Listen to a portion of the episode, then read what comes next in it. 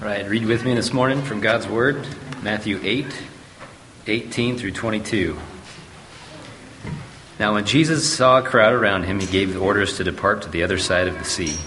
Then a scribe came and said to him, Teacher, I will follow you wherever you go. Jesus said to him, The foxes have holes, and the birds of the air have nests, but the Son of Man has nowhere to lay his head. And another of the disciples said to him, Lord, permit me first to go and bury my father. But Jesus said to him, Follow me, and allow the dead to bury their own dead. Can you think of somebody who, uh, who wound up being much different than your first impression? You think of anybody like that? Some of you are married to that person, I think.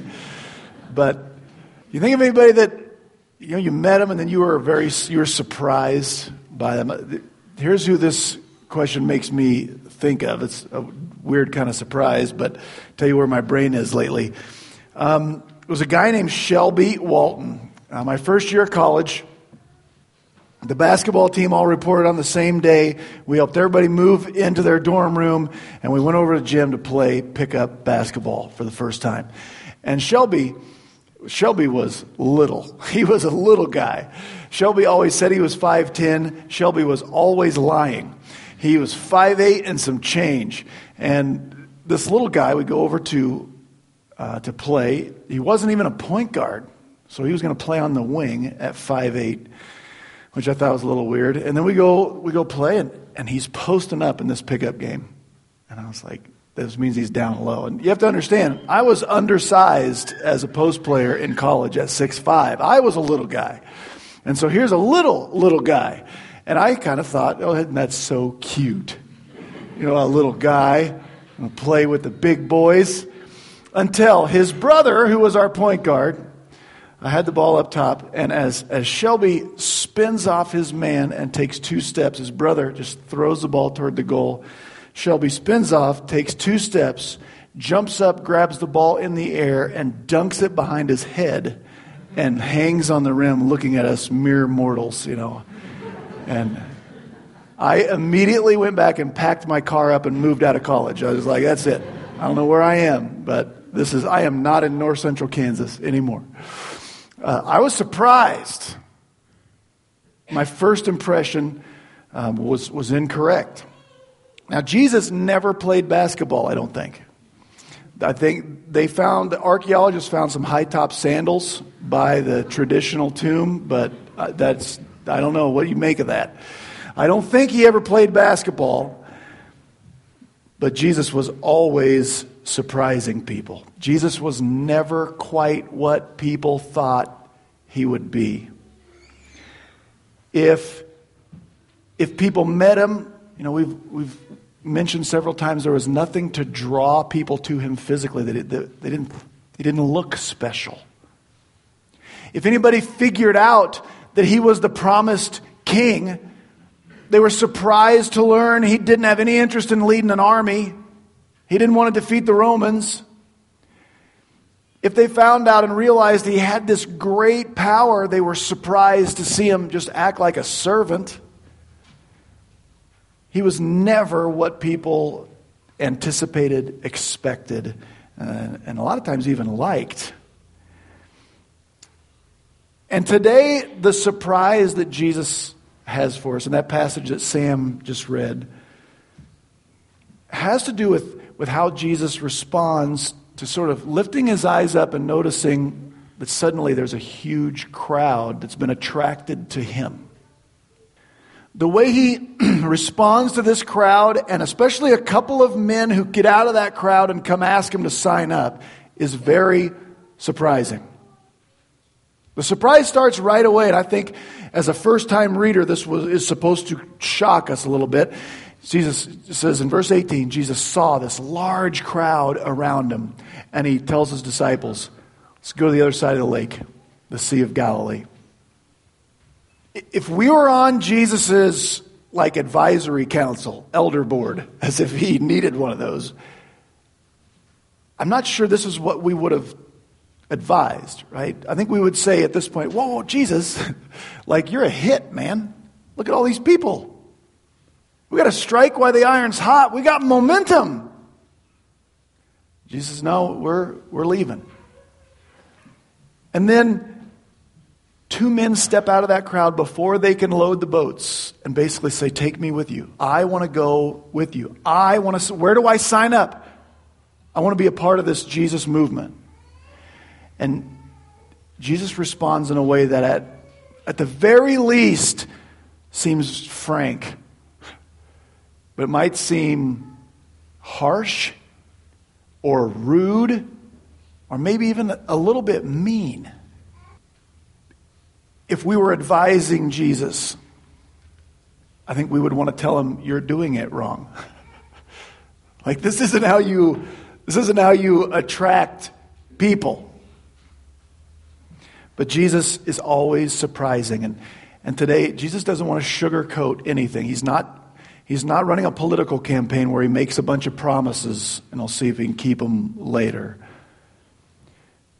Jesus wants these people to know the, the invitation is there, clear to the end of the passage. If you look at it, Jesus will, tells the last guy, Follow me, but let the dead bury their own dead.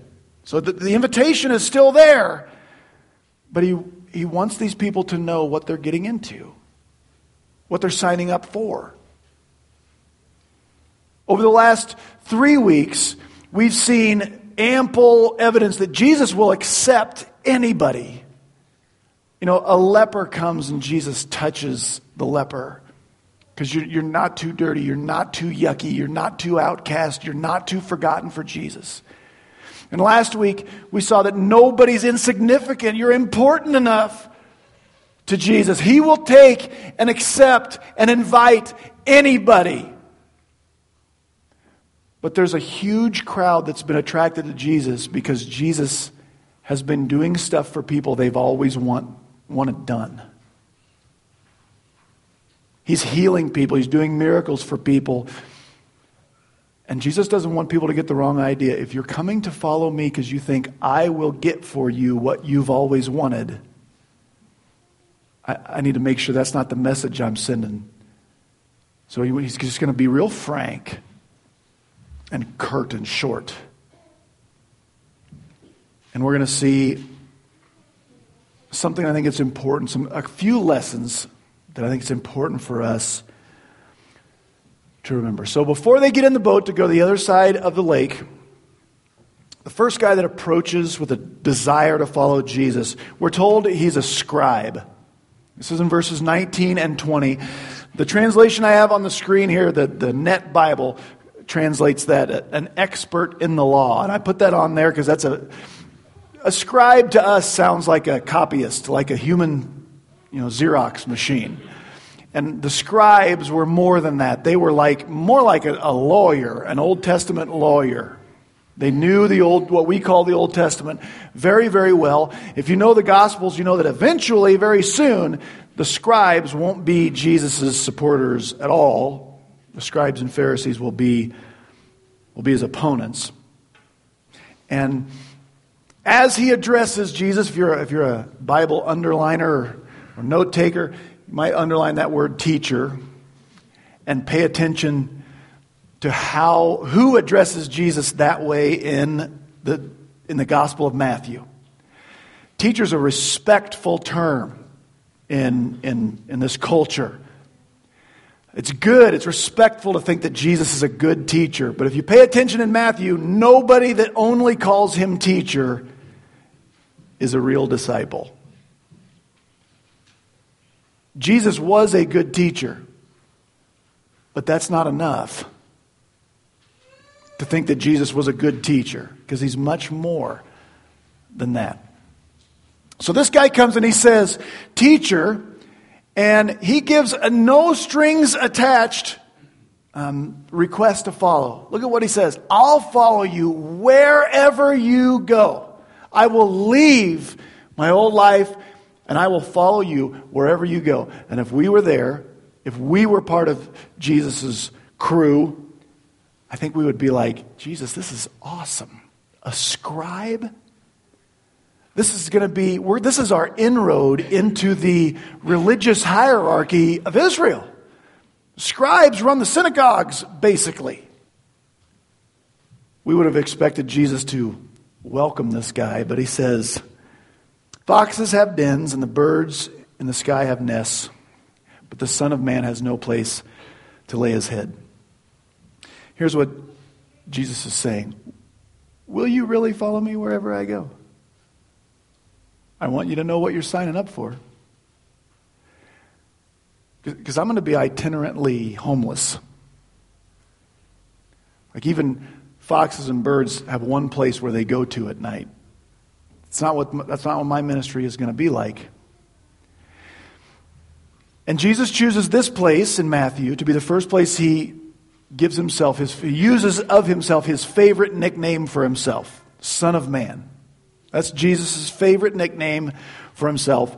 And it's important. I think it's, it's cool that he chooses this point to use that first when he's talking to a scribe. Son of man, back in, in Hebrew, which wasn't Jesus' language, it's the language of the Old Testament, was, a, was sort of a colloquialism, a figure of speech, another way of saying human being.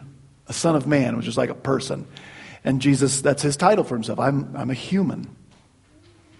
But it's more than that. When Jesus called himself the Son of Man, he was calling himself uh, by the name of a character that appears in the book of Daniel in a vision to Daniel. I'm going to give you the Cliff Notes version of this story.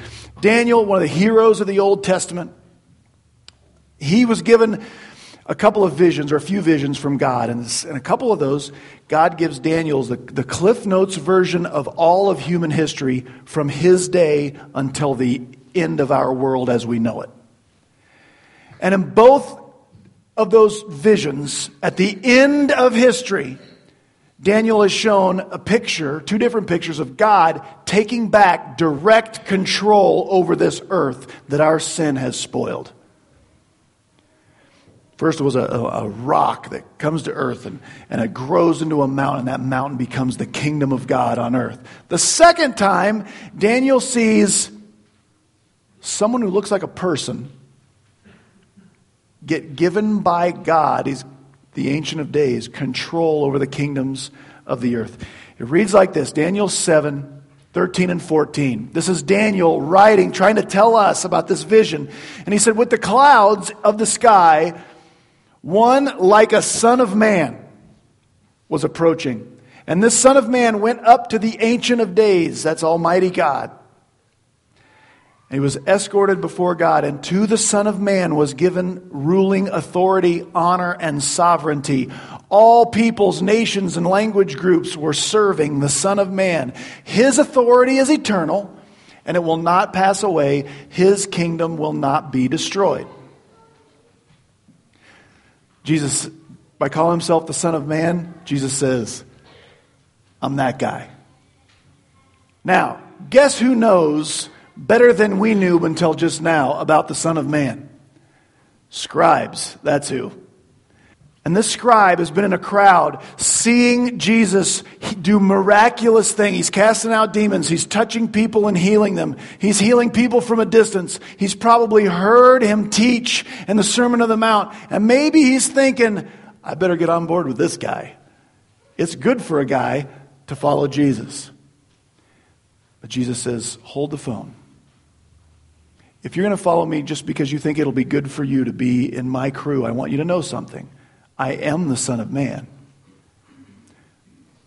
But I'm not going to act so much like it yet. Following me is going to mean not knowing where you sleep tonight. Following me is going to mean I don't know where I'm eating or what I'm eating tomorrow. I'm going to be led by the Spirit and trust the Father that He'll provide for me. I'm not going to be turning rocks into bread. All right, that's the first guy. I'll tell you what we learned from that in a bit. After him, another man comes up who has uh, he's been following Jesus around probably since the Sermon on the Mount, and, and uh, he says, "Lord, like, I want to follow you too, but first, let me go and bury my father. Jesus, I see that you're powerful. I see that you're Lord. I really want to follow you. Just not yet. There's some really important stuff I've got to do first. Now, before I tell you about Jesus' reply, which just seems really rude, I do want to tell you this. Um, this man is not in the period of time. Well, we've got, we've got an example right now. The Larrabee family is in that period of time, we all know, where Bill Larrabee died last week. His funeral is not until tomorrow, right? And so he has died, but he has not been buried. That's not where this guy is at. Okay? That's what it can sound like to us because of our culture. In their culture, someone was buried right away. Right? It's not like there's an embalming time waiting for the family to fly in from the coast, right? They buried him right away and the funeral went after that. So that this guy comes and says, Let me wait, that my father's not buried, necessarily means he's not dead either. Probably this is something more like this. You know, Jesus, I would really like to sign up and go where you would lead me, but my dad's kind of getting up there. And, you know, I got the farm or the business needs to take care of the estate, and it's just not a real good time for me, right? I do want to follow, though, don't get me wrong. I just need a little more time. You know, when my kids are finally potty trained, I'll have more time. When my kids graduate, uh, it'll be more convenient. I'll have more time. Even though I explained this guy is not, it's not between the death and the funeral, Jesus' uh, response is uh, not a lot easier to swallow, really. This is one of those that you're almost like sorry it's in the Bible, like, ooh, I wish he hadn't have said that. Here's what he says Follow me. There's the invitation. Follow me. Let the dead bury their own dead. Ouch. I got to admit to you, I'm not even sure what Jesus means. And there's some uh, teachers that I respect say Jesus is saying people who aren't born again, the spiritually dead, let them deal with that stuff. But you know, that's not who. I, I just I'm not sure what he means. Except I know his greater point. His greater point is put following me first. Let that be the most important thing. Everything else will fall into place. Here's what I know Jesus isn't saying follow me, and then you can be mean to everybody else, like your family. oh, if you follow Jesus, he'll make you better in your other relationships. Do you know that? If you really follow Jesus, put him first, you'll be a better spouse, you'll be a better parent, you'll be a better kid, you'll be a better employee, you'll be a better boss, you'll be a better teammate, whatever. But Jesus is making clear if you're going to call yourself a follower of me, that's got to be the number one thing. Now, as Sam read those, do those two responses from Jesus seem a little too harsh? Maybe. I want to share with you what I think three major lessons for us today, the Lord would have for us today, based on these two little stories of these two guys, these would be disciples who step out of the crowd and say, I want to sign up. Uh, and Jesus is so, so frank with them in this way. Three lessons. The first one, I think Jesus is teaching us today this following Jesus will involve doing things that require big faith. Following Jesus necessarily involves doing things that would be too scary for me to do unless I'm doing it because I'm following Jesus. They take faith to do. When Jesus tells the first guy, I don't know where I'm sleeping tonight, I'm like, you can come, but I will not be using my considerable power to take care of our personal comfort. We're, we are walking by faith in this ministry. Following me will require you to have faith like that. Now, what does that mean for you or me? Is Jesus going to ask you to be itinerantly homeless like he was asking this guy? I don't know. Probably not. I would say probably not. But I do know this if you follow Jesus, if you seek His will, Lord, what do you want from me in this situation, in this day, at this time? If you follow Jesus, he will ask you to do things that take a lot of faith to do. He might ask you to do things financially that you think aren't smart financially. Like financial generosity sometimes takes faith. I'm going to do this not because I think it's financially smart, because I think this is what you would, would want me to do. I know he'll ask you to do this if you follow him long enough. He will ask you to forgive people who have hurt you, who were dead wrong, and whom you don't feel like deserve to be forgiven. That will happen. He will ask you not to hold a grudge. He'll ask you not to hold something over that person so that you can use that to punish them in the future. He already told us that in the Sermon on the Mount. He'll ask you not to retaliate. He'll ask you to pray for your enemies. He'll ask you to get rid of hate in your heart. If you follow Jesus long enough, He will ask you, He will lead you to have conversations that are uncomfortable and scary. They might be accountability type conversations where you're trying to sharpen a fellow believer. They might be biblical confrontation. They might be, um, I want to share my faith. I need to tell them. I feel like the Lord wants me to tell this person about Him. Conversations that make your palms sweat and your, your heart beat fast. I don't know how He will do it for you or what He will do next.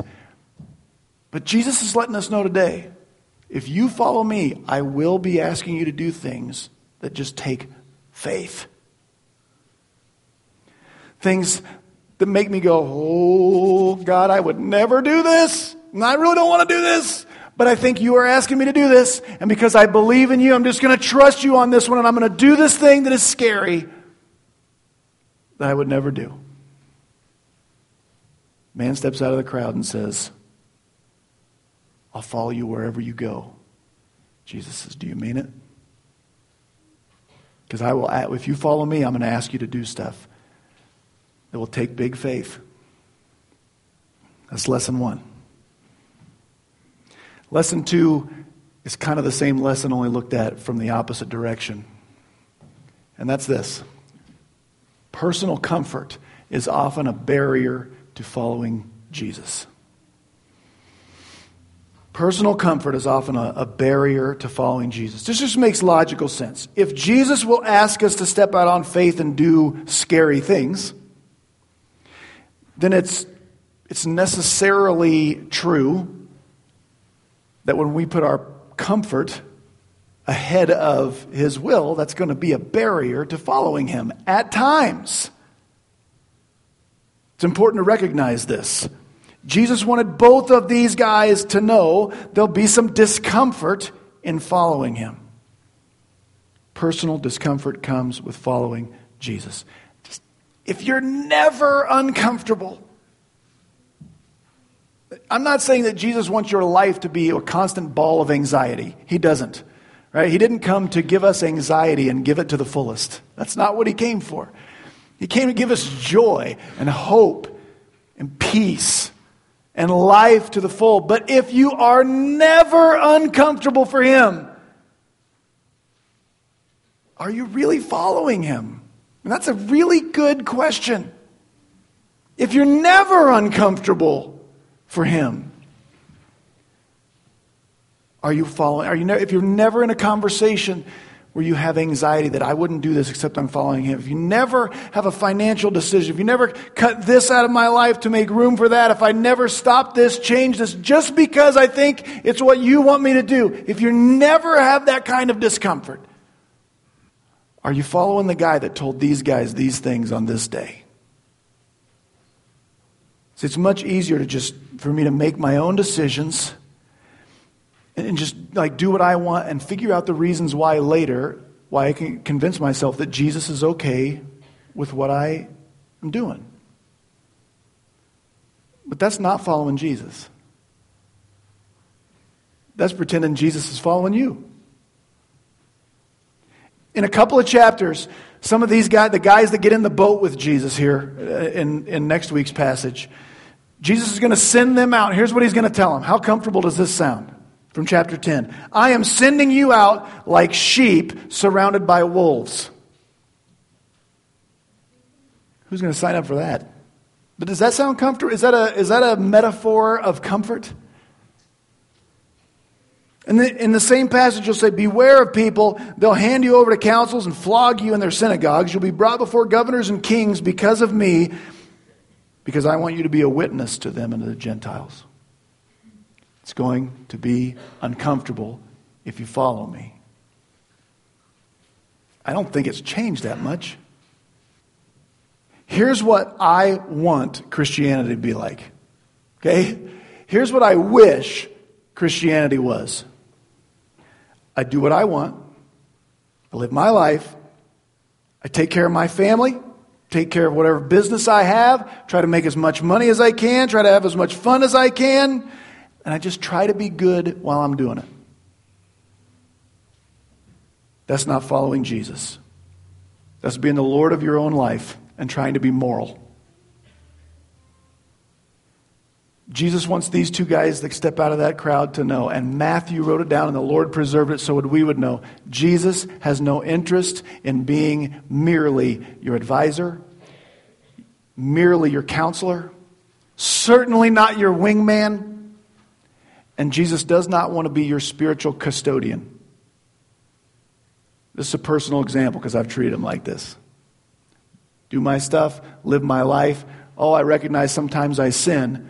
So I leave Jesus in the custodial closet until I realize I've sinned. And then I, then I confess. And Jesus runs out of his custodial closet, cleans up my sin, and then runs back in the custodial closet till I need him next time. Anybody? Jesus doesn't want to be my janitor. He wants to be my Lord. That's what he wanted these two men to know before they signed up. And when He calls the shots, things will get uncomfortable at times. And He will ask me to, to set aside my personal comfort to do scary things that take faith. Which brings me to personal lesson number three. You ever see these circle pictures? There's supposed to be a diagram. The, the top one is, you know, trying to, to live the way for honest, we try to live a lot of times where I, myself is still on the throne of my life, and I still like Jesus, and he's, I still you know, want to be forgiven by Jesus, I believe, but I direct my own life, and, and uh, Jesus wants to be on the throne of my life. That's the bottom picture. Following Jesus means giving him control. Following Jesus means giving him control. If you'd be a follower of Jesus, he must be the number one thing, the top priority in your life because he's Lord, not custodian. We can't be like the second man in this passage who says, Lord, I want to follow you, but I'll follow you maybe as long as I don't have to. And I'll follow you as long as it doesn't mean. I'll follow you as long as you don't touch. I can't give up this relationship. I can't stop doing that. You have to stay out of my finances, stay out of my sex life. I don't want to um, talk to you about, you know, this going on in my job or, you know, my whatever. Jesus says, follow me. Follow me first, and then I'll direct your relationship, even with your dying daddy. But I need to come first if you're signing up for this gig. Jesus didn't sugarcoat stuff very much, did he? It's a tough lesson. I mean, it's tough to hear. I realize I am I'm hitting this kind of hard. But listen, what, what you decide to do isn't always what Jesus would have you do, right? If, if, just think about this logically. If he's perfect and you are not, that will work its way out practically from time to time. Right? Mean, you're not batting a thousand in your decisions in life, and like he always agrees with you. I mean, that, that's when you, when, we, when you say it that way, that sounds a little silly, right? Like every, you know, like all the decisions I've made in the last month, let me tell you why God's okay with all of them. Like, really? Like, wow, you are good at this. Like, I don't know how to break this to you gently. God won't always agree with you. And if Jesus is going to be Lord, he might send you into conversations, situations, and things that, that are uncomfortable and difficult and scary. I think we should expect that. But, but, but. No, there was only three buts. There was not a fourth one, whoever that is over there. I do want you to hear this. Whatever Jesus asks you to give up is nothing in comparison to what he gives in return. Whatever Jesus asks you to change, whatever scary thing he asks you to endure, it will always be reciprocated with something bigger, better, greater, more permanent, eternal. What Jesus asks us to give up is nothing in comparison to what he gives in return. If we view Jesus as a means to gain what we've always wanted, we're going to be really disappointed. Jesus wanted these two guys to know uh, in this passage this morning I'm going to ask you to give up stuff you've always wanted. I'm going to ask you to stop stuff you like. And I'm going to ask you to start stuff you don't like. But don't separate this story from the larger Jesus story. He will always give more than he takes. Always. I'll just tell you, uh, the, the way I've told this story a hundred times. I'm going to tell it again. I'll tell you the way we've lived this. When Rachel and I first started deciding, you know what, we're going to actually like follow Jesus. We're going to let him call the shots in our life for a change. And it was a radical change he made very clear to me, but if I was if you were following me, Maxwell, you wouldn't be in this job that you love. Teaching, coaching, I was going to do it forever. I mean not forever, but you know what I mean. You wouldn't be doing this job. You would give up that life. Um, Rachel, ever since I married her and took her off the farm, she's been trying to get back to one. She's always wanted to live in the country. By the time I stopped being a chicken to tell her and told, to tell her, hey, I really think we're supposed to go do something else, we already had put interest money down on her dream farm. I still miss that thousand dollars. Um, no, not really. Um, man, it's out in the country. What, 40 some acres? more turkey than you'd shake a stick at. It was going to be awesome. And Jesus said, Maxwell, if you are following me, you know you won't live there. You know you'll be doing something else. And I know this is scary, and I know this is uncomfortable, and I know it's not what you planned. But will you do it? I believe that Jesus will give me, give us something eternally for, for making that decision. But listen, it starts here. Jesus gives more than what he asks now. Because what he gave us for leaving our old life, and, don't, and, and please don't misunderstand, that wasn't without pain. There are relation, there are people we love dearly in Smith Center, Kansas, that we have never seen since. And we don't talk to. And some other ones that we still love very dearly and just we just don't have the relationship we used to have. But guess what Jesus replaced them with? You. And it's better. It was scary and it was uncomfortable. I didn't want to do it. And it cost me a $1,000. But Jesus never asks us to give up more than he will give in return. Last thing before we close. If you've got your Bible open, look at the, look at the end of this passage and answer this question for me. What did these two guys decide? First guy steps out and says, Hey, I'll follow you wherever you'll go. Wherever you go. He said, well, Will you really? Because I'm going to be homeless. Next guy, Hey, just, I, will follow you, just not, not, not yet. Jesus says, Follow me. Let the dead bury their own dead. What what they decide? Is it in there? It's not. Matthew's a great storyteller. He's setting us up. if we're the first time reading this, I think we would, we would get to the end of this and go, hey, wait a minute. What, what they say? I, I think our hearts should be wanting to tell these guys, oh, get in the boat. Go with them. Listen, be uncomfortable. It'll be worth it. I know how the story ends. He's going to go to the cross. He's going to die for your sins. He's going to rise again. Don't miss out. Follow. I think Matthew wants us to have those thoughts. So maybe we'll say this You're going to take your own advice? If you think it's worth it for those guys to not turn Jesus down, are you, are you in the boat?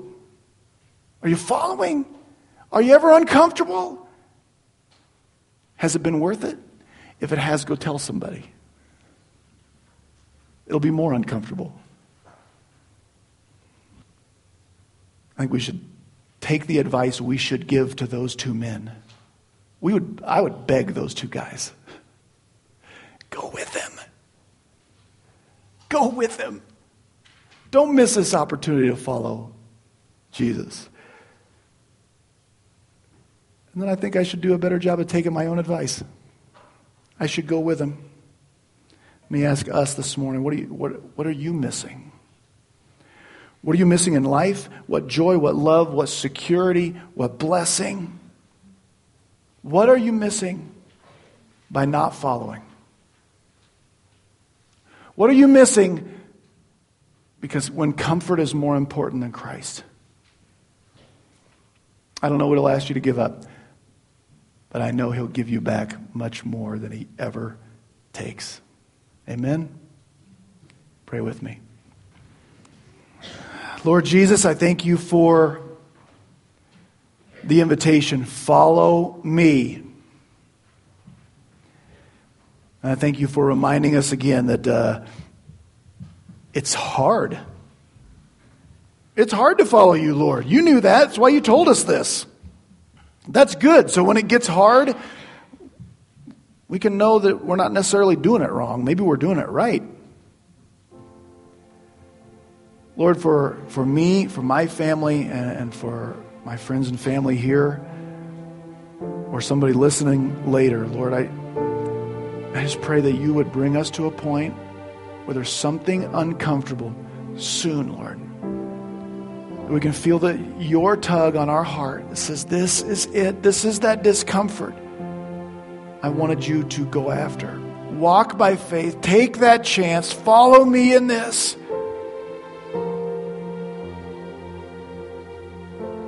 God, that so we would we'd get in the boat with you and not be stuck on the shore holding on to something that felt comfortable. We would go with you to see what you might do with a life yielded to Christ. Make us people like that. Make us a church like that. To your glory. In Jesus' name. Amen.